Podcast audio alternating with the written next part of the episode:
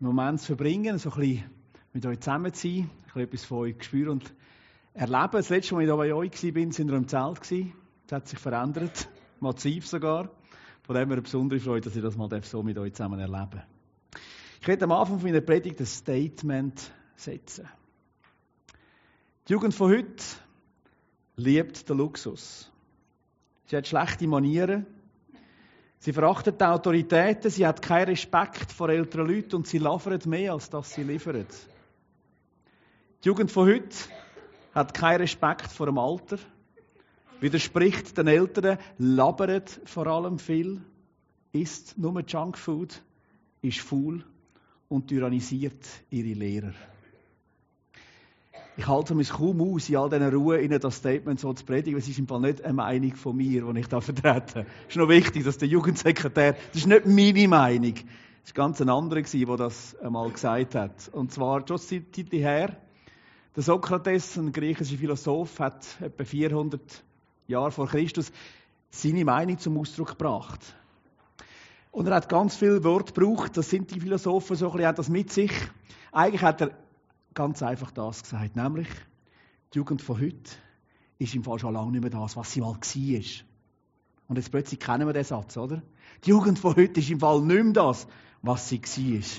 Ich habe den Eindruck, es gibt keine größere Klarheit als über diese Tatsache, dass die Jugend von heute schon lange nicht mehr das ist, was sie früher war.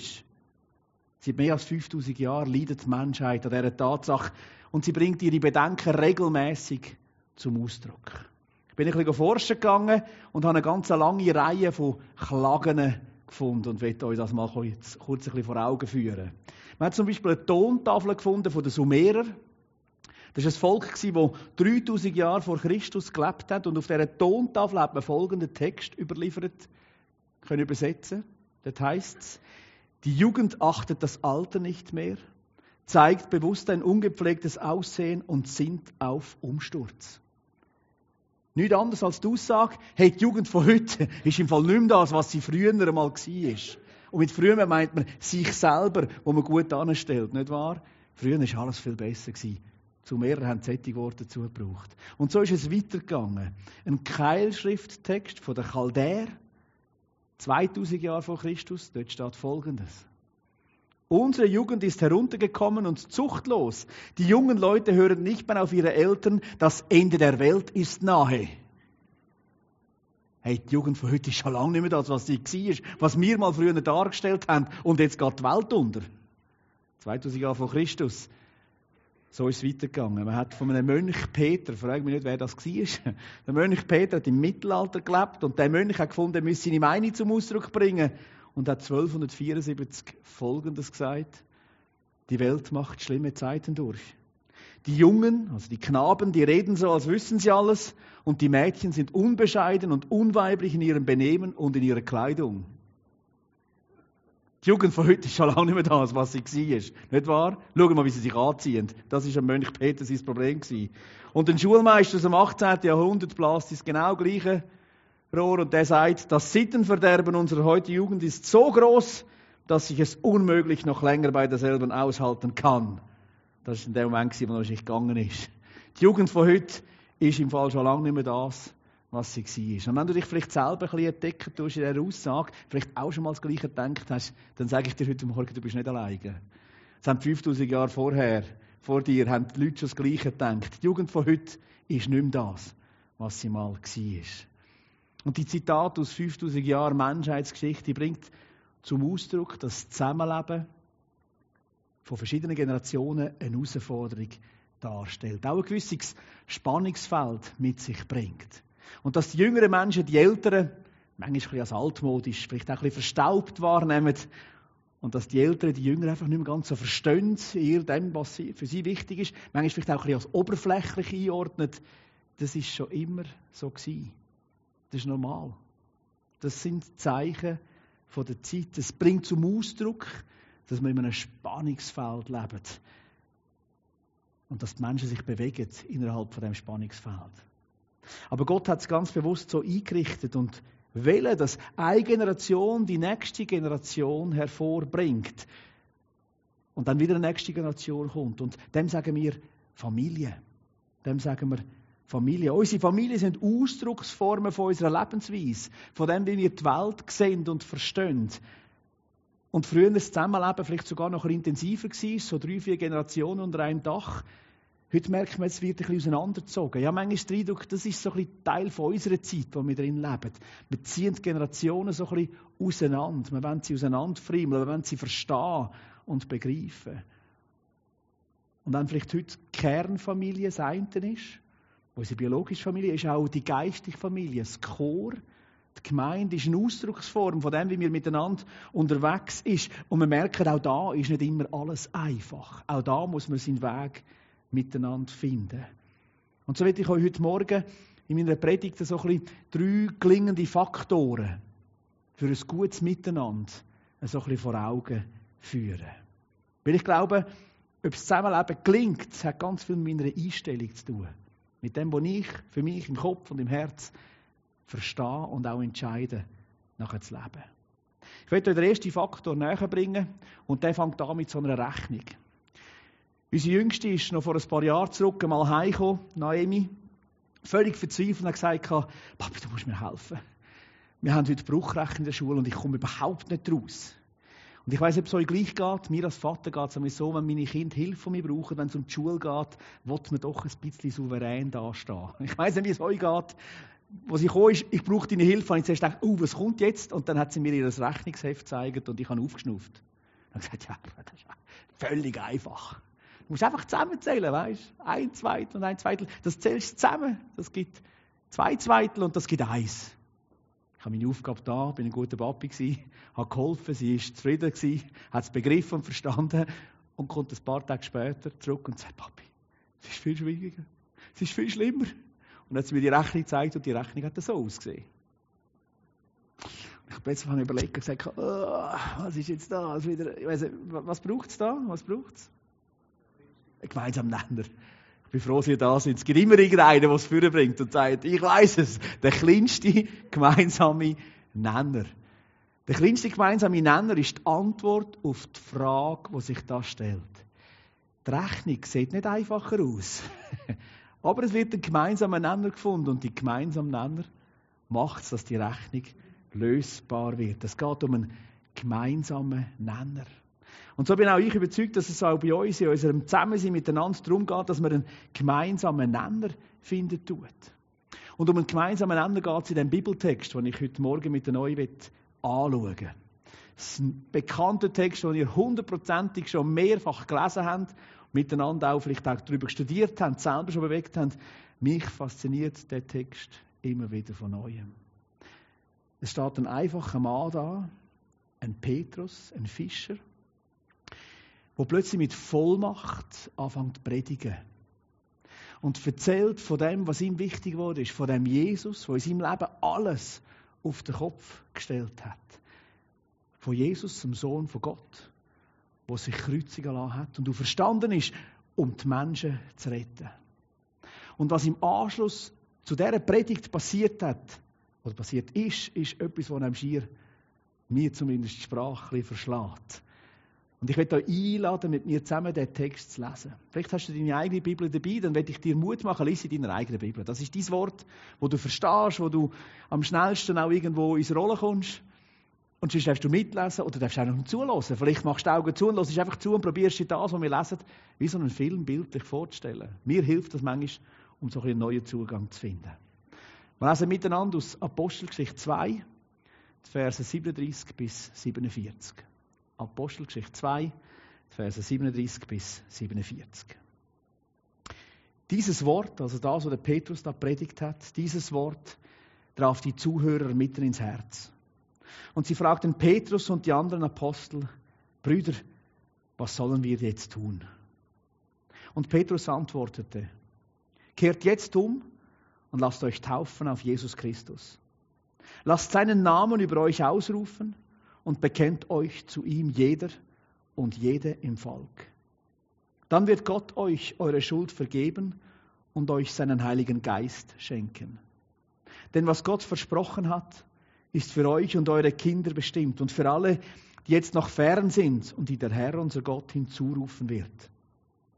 Noch mit vielen anderen Worten beschwor und ermahnte sie Petrus. Und er sagte zu ihnen, lasst euch retten vor dem Strafgericht, das über die, diese verdorbene Generation hereinbrechen wird. Viele nahmen seine Botschaft an und ließen sich taufen. Etwa 3000 Menschen wurden an diesem Tag zur Gemeinde hinzugefügt. Und sie alle widmeten sich eifrig dem, was für sie als Gemeinde wichtig war. Sie ließen sich von den Aposteln unterweisen. Sie hielten in gegenseitiger Liebe zusammen. Und sie feierten das Mahl des Herrn und sie beteten gemeinsam. Alle Menschen in Jerusalem wurden von ehrfürchtiger Scheu ergriffen, denn Gott ließ durch die Apostel viele staunenerregende Wunder geschehen. Und alle, die zum Glauben gekommen waren, bildeten eine enge Gemeinschaft und taten ihren ganzen Besitz zusammen. Von Fall zu Fall verkauften sie Grundstücke und Wertgegenstände und verteilten den Erlös unter die Bedürftigen in der Gemeinde. Und Tag für Tag versammelten sie sich einmütig im Tempel und in ihren Häusern hielten sie das Mahl des Herrn und aßen gemeinsam mit jubelnder Freude und reinem Herzen. Sie priesen Gott und wurden vom ganzen Volk geachtet. Der Herr aber führte ihnen jeden Tag weitere Menschen zu, die gerettet werden sollten. Ich weiß nicht, wie es euch bei dem Text geht. Mich bewegt der Text. Weil es ein Stück weit etwas von einer Schönheit von dieser Gemeinde zeigt, von dem Zusammensein, wo Menschen haben können, wenn sie einen gemeinsamen Nenner gefunden haben. Und da ist eine Botschaft, und die steht ein bisschen am Anfang, da ist eine Botschaft von dem Petrus, von dem einfachen Mann, der eingeschlagen hat wie eine Bombe.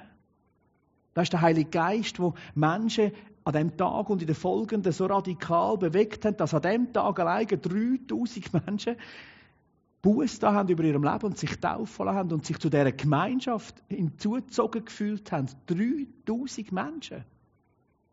Das stellt alles in Schatten. Da wird sicher auch Herausforderungen und Fragen auf die kleine Gemeinschaft zusammenkommen sein, weil man in einem Tag so schnell muss sich strukturieren und bewegen, hat man wahrscheinlich auch so ein paar Zettel aufgehängt, wo man sich einschreiben kann. Ich weiß nicht, wie sie es gemacht haben, aber was da passiert ist, ist eine Dynamik, die losgetreten worden ist. Menschen, die es geliebt haben, miteinander zusammen zu sein.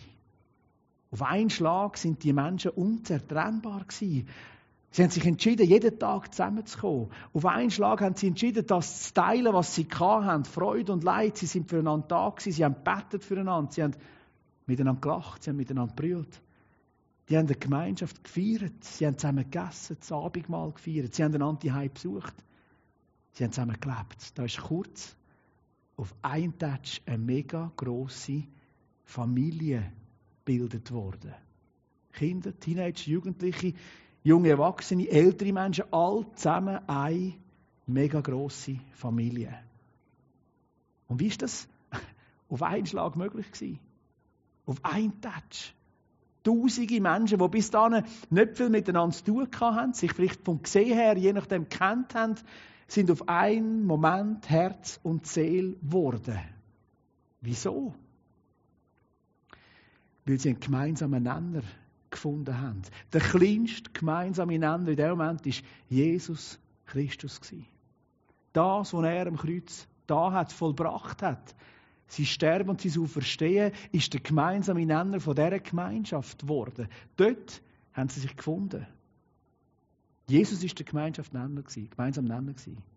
Und nicht etwa der Choroffizier, was es damals noch nicht gegeben hat, aber in seiner Form dort vorhanden war. Nicht gemeint, das Chor oder der Gottesdienst, die Art, wie man zusammen gefeiert hat, oder auch das Alter oder das Hobby, das irgendwo zusammengestummen hat, das hat auch funktioniert. Aber Jesus ist der Nenner der die Rechnung ausrechenbar gemacht hat.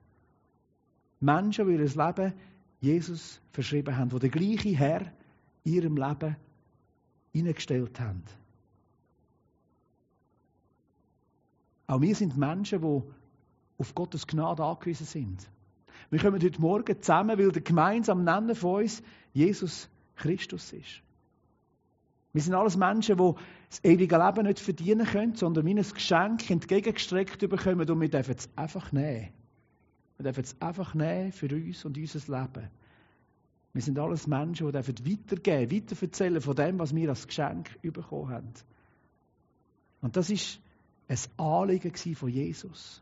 Um das ist es ihm gegangen, wenn er kurz vor seinem Tod betet hat. Matthäus 23 steht Einer ist euer Meister, Jesus. Ihr aber seid alles Brüder und Schwestern. Wir sind alles Brüder und Schwestern. Wir sind all verwandt miteinander. Schau dich doch mal um. Schau deine Brüder und Schwestern einmal an. Was löst das aus bei dir? Das sind deine Brüder und Schwestern. Was löst das aus bei dir? Mich würde es nicht über mich, mich es nicht erstaunen, so muss ich sagen. Mich es nicht erstaunen, wenn jetzt nicht jeder von euch die allerpositivsten Gefühle bei jedem Einzelnen, der da innen vorhanden ist, hat. Nicht wahr? Es gibt ja einen Grund, wieso vielleicht der eine dort sitzt und der andere da sitzt. Je nachdem, oder? Man sucht sich dann so, so die Leute, die man gern hat, wo man wohl sich fühlt, je nachdem. Und vielleicht ist nicht jeder gleich überzeugt oder freudig erfüllt bei dieser Tatsache. Weil das Zusammenleben miteinander, gell? Das Zusammenleben miteinander ist eine Herausforderung. Das Zusammenleben miteinander, das kostet etwas. Das braucht einen Weg, wo man miteinander geht. Und aus meiner Erfahrung als Jugendsekretär weiß ich, dass das Zusammenleben tatsächlich eine Herausforderung darstellt. Ich mag mich an ein paar Gespräche mit Jugendlichen erinnern, wo mir manchmal so ein bisschen auch herausverzählt haben, oder erzählt haben, wie herausfordernd ihre eigene Situation ist. Die haben mir manchmal erzählt, wie das Zusammenleben mit ihrer Familie, ob es jetzt die biologische ist oder die geistliche, wie das schwierig ist, wie das mühsam ist, wie das manchmal alles kostet von diesen Jugendlichen. Und ich mag mich gleichzeitig an Gespräche erinnern mit Eltern, wo mir manchmal ihre Sorgen mitgeteilt haben, ihre Ängste, manchmal auch ihren Ärger, gell, in Bezug auf die Jugendlichen. Und ein Satz, den ich manchmal den Eltern gesagt habe, ist der, ihr müsst lernen, eure Jungen loslassen. Sie müssen ihren eigenen Weg finden. Gebt das weiter, was euch wichtig ist. Erzählt von dem, was Jesus in eurem Leben bewegt hat und was in eurem Herzen schlägt. Unbedingt, erzählt von dem. Aber irgendwann kommt der Moment, wo ihr eure Jungen selber gehen lassen Wo sie ihren eigenen Weg auch mit dem Jesus finden müssen. Und gell, als Vater von vier Kindern weiß ich, dass es sein ist, als Jugendsekretär so einen Ratschlag zu geben und als Eltern so einen Ratschlag überzukommen. Das ist alles andere als einfach. Es gibt Momente im Leben, da bin ich einfach nur dankbar gewesen, dass ich gewusst habe, dass er nicht aufgibt. Dass er immer wieder wird versuchen, Hinweisschilder, Wegweiser ins Leben von meinen Kindern hineinstellen, damit sie ihn finden können. Und das hat geholfen, loszulassen. Das hat geholfen, sie vom Herz zu tragen, weiter mit ihnen unterwegs zu sein, durchs Leben durchzugehen, für sie zu beten und gleichzeitig zu wissen, sie müssen ihren eigenen Weg finden. Das, was ich auf dem Herzen habe, was meine Überzeugung ist, kann ich teilen. Aber ob sie es so können verstehen und annehmen und leben, ist ihr eigener Entscheid. Der gemeinsame Nenner ist das, was uns zusammenbinden tut. Und der zweite Faktor ist eine gemeinsame Wiederherstellung.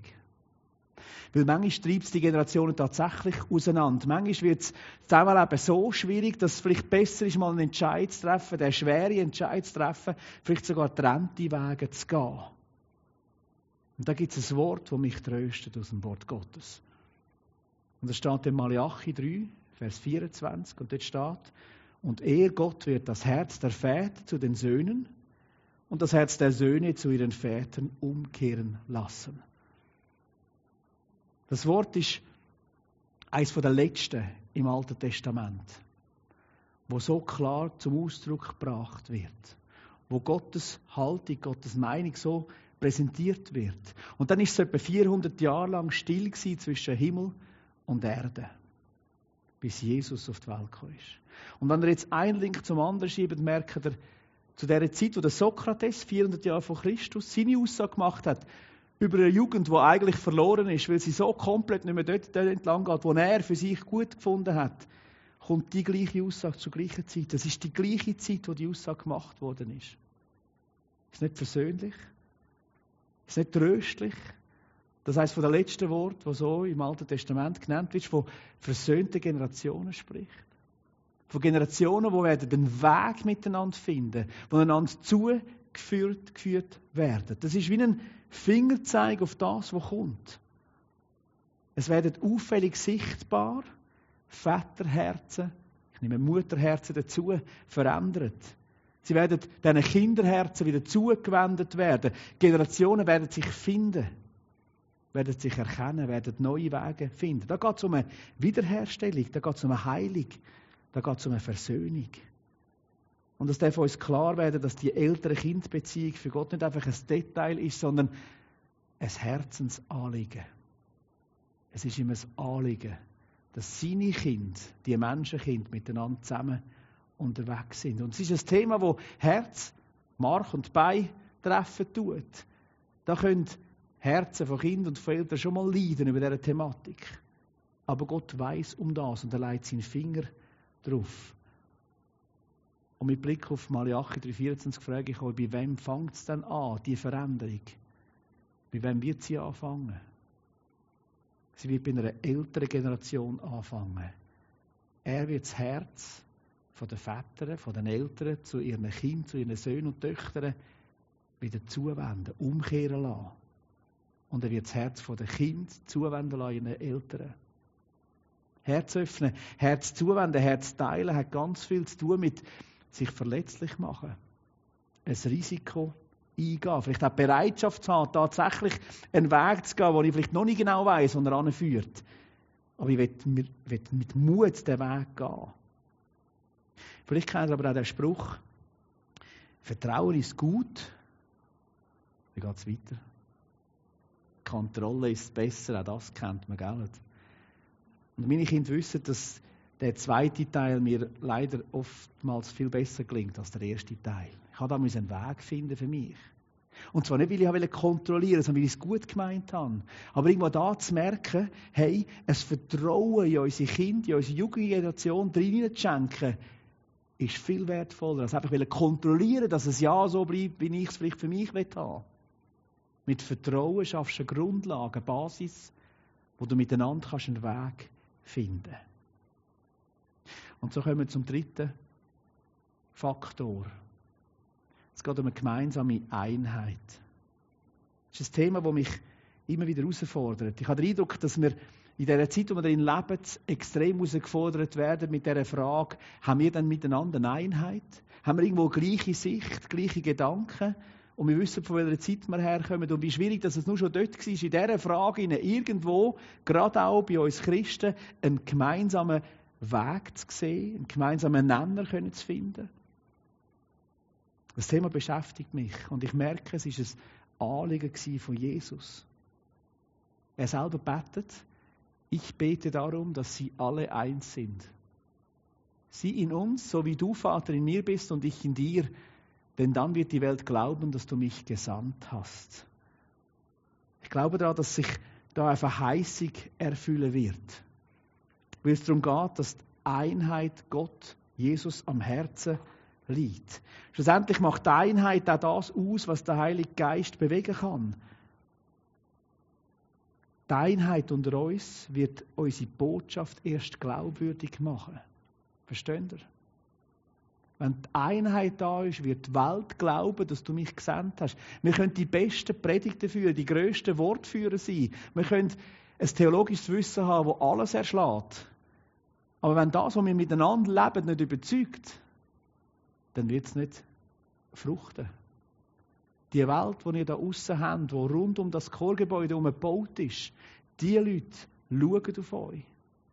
Die beobachten, was da passiert. Die nimmt das Wunder, was da läuft. Und anhand von dem, was sie da sehen, entscheiden sie für sich, ob das mit dem Jesus eine gute oder eine schlechte Sache ist. Ich finde das auf die einen Seite sensationell, weil es eigentlich uns entlastet tut. Wir müssen nicht predigen, wie weiß nicht was. Aber es führt zu einer Herausforderung, nämlich wir dürfen jetzt und müssen jetzt leben. Das, was wir da in der Bibel lesen, das, was wir miteinander entdecken. Als Thema Einheit habe ich mir denken, wo unsere Tochter mal von der Schule heimgekommen ist. Und sie hat so ein Thema aufgebracht, wo, glaube ich, jeder Schweizer Bub und jedes Schweizer Mädchen in den letzten 40, 50 Jahren, 40 Jahre wahrscheinlich eher, so in der Schule gehabt. Irgendwann mal kommt das Thema Mani Matter. Irgendwann mal kommt der Mani Matter mit seinen Liedern und man bewegt dann die Lieder. Und eins von diesen Liedern ist so ein bisschen wie ein, eine Zeit lang zumindest, ein bisschen so ein Familienhit gewesen. Und zwar ist das Lied vom Alpenrundflug. Und das Alpenrundflug-Lied habe ich manchmal so intus gehabt, dass ich die ganze Zeit darüber nachgedacht und plötzlich habe, dort geht es um Einheit. Da wird Einheit zum Thema gemacht. Weil das Lied beschreibt eigentlich, was passiert, wenn die Einheit nicht mehr vorhanden ist. Da ruft der, wo hinten sitzt, schaut, das Benzin geht aus, muss landen. Wie was sagst, ruft der Pilot, los, ich hab dich nicht verstanden. Wie was hast du gesagt, ruft der hinten, warum landest nicht sofort? Red doch Lüter, ruft der vorne, bei dem Krach höre ich kein Wort. Und die Situation wird ja immer dringender, verstehen Das Benzin geht wirklich aus. Und so heisst es dann irgendwann mal, wenn es dramatisch wird, in der letzten Strophe, so hat im Motor Lärme der Pilot halt nicht verstanden, dass ihm jetzt das Benzin könnte ausgehen und dass er sofort landen sollte. Da auf Mal wird es plötzlich still, nämlich weil das Benzin ausgeht. Und jetzt, wo man es hat verstanden, haben sie beide nichts mehr gesagt. Das hat mich zum Nachdenken gebracht, das Liedli. Wisst ihr, vor lauter Krach und Getöse wird die Hauptsache völlig zur Nebensache. Der Krach und der Lärm ist das, was sie hindert, irgendwo miteinander Botschaft zu finden, was so elementar wichtig ist, nämlich das Begreifen von der Situation, wo man drin steht. Und ich habe manchmal den Eindruck, dass die Kirche von heute, wir als Lieb Christi, so uns eigentlich nicht mehr leisten können, endlos über irgendwelche unterschiedliche Färbungen zu diskutieren und das Wesentliche, nämlich unsere Hauptbotschaft, auf der Seite zu lassen. Weil wir nicht dazukommen, die Botschaft zu predigen, wenn wir uns aufhalten, über irgendwelche Rahmenbedingungen zu diskutieren.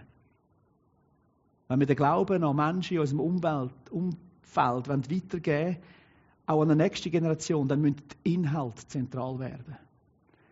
Und zwar wichtiger als die Formen, die das einnimmt. Wir verstehen, Diskussionen um Formen sind schlussendlich endlose Diskussionen über Lobpreisstil oder Gesangsbüchli irgendwelche Chorsäle, Gottesdienstgestaltung oder Stammsitzplätze. Versteht ihr? Das sind Nebendiskussionsplätze, die so viel Kraft brauchen und so viel Platz einnehmen, dass man manchmal in der Gefahr steht, dass die Hauptbotschaft gar nicht mehr Thema ist. Und ich frage mich manchmal, was denkt Jesus in dem Moment, wenn er uns da so beobachtet? Jesus hat mit dem Petrus, und so komme ich an Schluss, Jesus mit dem Petrus mal so einen denkwürdigen Moment gehabt, mit dem Mann, der nachher so in dieser Vollmacht predigt hat. An dem Morgen, wo er ihn da getroffen hat, wo ich daran denke, hat der Petrus nicht gross predigt. Er war sehr klein. Er war der, der ein paar Stunden vorher zu dem Jesus gesagt hat, hey Jesus, wenn alle gehen, ich bleibe da. Wenn dich alle verlöhnt, dann bleibe ich bei dir, ich bin dein Freund. Und Jesus sagt ihm, noch bevor der Gückel kreit, wirst du dreimal gesagt haben, dass du mich nicht kennst. Ich kann mir vorstellen, dass für den Petrus ein völliger Affront war. Weil sein Gefühl war da. Ich bleibe bei dir, du bist mir etwas wichtig. Aber wenn man die Gegebenheiten in der Bibel lesen, dann merkt man, genau so ist es gekommen. Schon kurz Moment später steht der gleiche Petrus da und sagt, dem Jesus habe ich nichts zu tun. Und es plötzlich so, hä? es kommt plötzlich nach. Plötzlich entscheidet sich, wie wir uns positionieren. Und an dem Morgen, wo der Jesus dem Petrus wieder begegnet, an dem See Genezareth, ist der Petrus nicht am Predigen. Wahrscheinlich hat er auch nicht gross geschaut, was Jesus denkt. Er hat mehr Mühe gehabt. Aber Jesus hat dem Petrus genau gesagt, ich werde mit dir etwas besprechen. Und so sind sie zusammengekommen, das Zweite, und Jesus fragt den Petrus, Petrus, liebst du die Heilige Schrift? Petrus, hast du die Abendsmahl-Liturgie auch so gern wie ich? Petrus, hast du das Killenlied auch so gern wie ich das Killenlied so wunderbar finde? Oder wie findest du Beleuchtung im Tempel? Das hat Jesus nicht besprochen. Er hat eine einzige Frage gestellt in dem Moment. Petrus, hast du mich lieb? Versteht ihr? Bei all dem, was da gelaufen ist vorher, was wahrscheinlich aus menschlicher Sicht sehr wohl Klärungsbedarf hat, hat Jesus ja gewusst, um was es geht. Und er hat in sein Herz hineingeschaut und hat gesagt, Petrus, hast du mich lieb? Weil um diese Frage geht es. Wer ist das Zentrum von unserer Gemeinde, von meinem eigenen Leben, von meinem Herz? Wie fest liebe ich Jesus? Die allzu große Liebe zu Formen und Traditionen kann uns hindern, unseren Glauben an die nächste Generation weiterzugeben. Oder an ein Umfeld, das uns umlebt. Sie kann dazu führen, dass Generationen sich komplett aufreiben, auseinandergezogen werden und dass die Einheit komplett verloren geht. Und ich möchte euch ermutigen, heute Morgen, redet über die Hauptbotschaft miteinander. Redet über das Zentrum, wo der Nenner von dieser Gemeinde darstellt. Redet über Jesus und vieles wird sich da schon klären. Oder schafft zumindest einen Boden, wo man miteinander kann austauschen kann. Vielleicht auch manchmal über Nebensächlichkeiten. Auch die sind zum Teil wichtig. Ich werde zum Schluss von meiner Predigt ähm, einfach noch ein paar Fragen so ein bisschen stellen. Ich werde ein paar Takt Musik. Danke Philipp, dass du das da machst für mich. ein paar Takt Musik in den Raum hineinbringen, die vielleicht einfach helfen, dass du vor deinem Schöpfer die Fragen kannst bewegen. Vielleicht ist die eine oder andere Frage von dem die Frage, was bei dir darum geht. Und vielleicht gibt es ganz eine andere, die zentral geworden ist für dich. Wer ist für dich der gemeinsame Nenner von dieser Heilsame da in Rheinach? Wer ist für dich dein wichtigster Nenner in deinem Leben? Und wenn das Jesus ist, der gemeinsame Nenner von dir in deinem Leben und von dieser Gemeinschaft da, was bedeutet denn das? Was könnte das für Auswirkungen haben? Was hat das für einen Einfluss auf das, was ihr gerade miteinander da bewegt, jetzt in dem Moment, wo dran sind, wo ihr miteinander unterwegs sind? Vielleicht ist das eine Frage, wo du darüber nachdenken darfst. Vielleicht geht es einfach darum, dass ich dich fragen willst du ein Mann oder eine Frau sein, die den Glauben an eine nächste Generation weitergeben will? Wie kann das passieren? Wie gelingt das? Wo ist deine Berufung?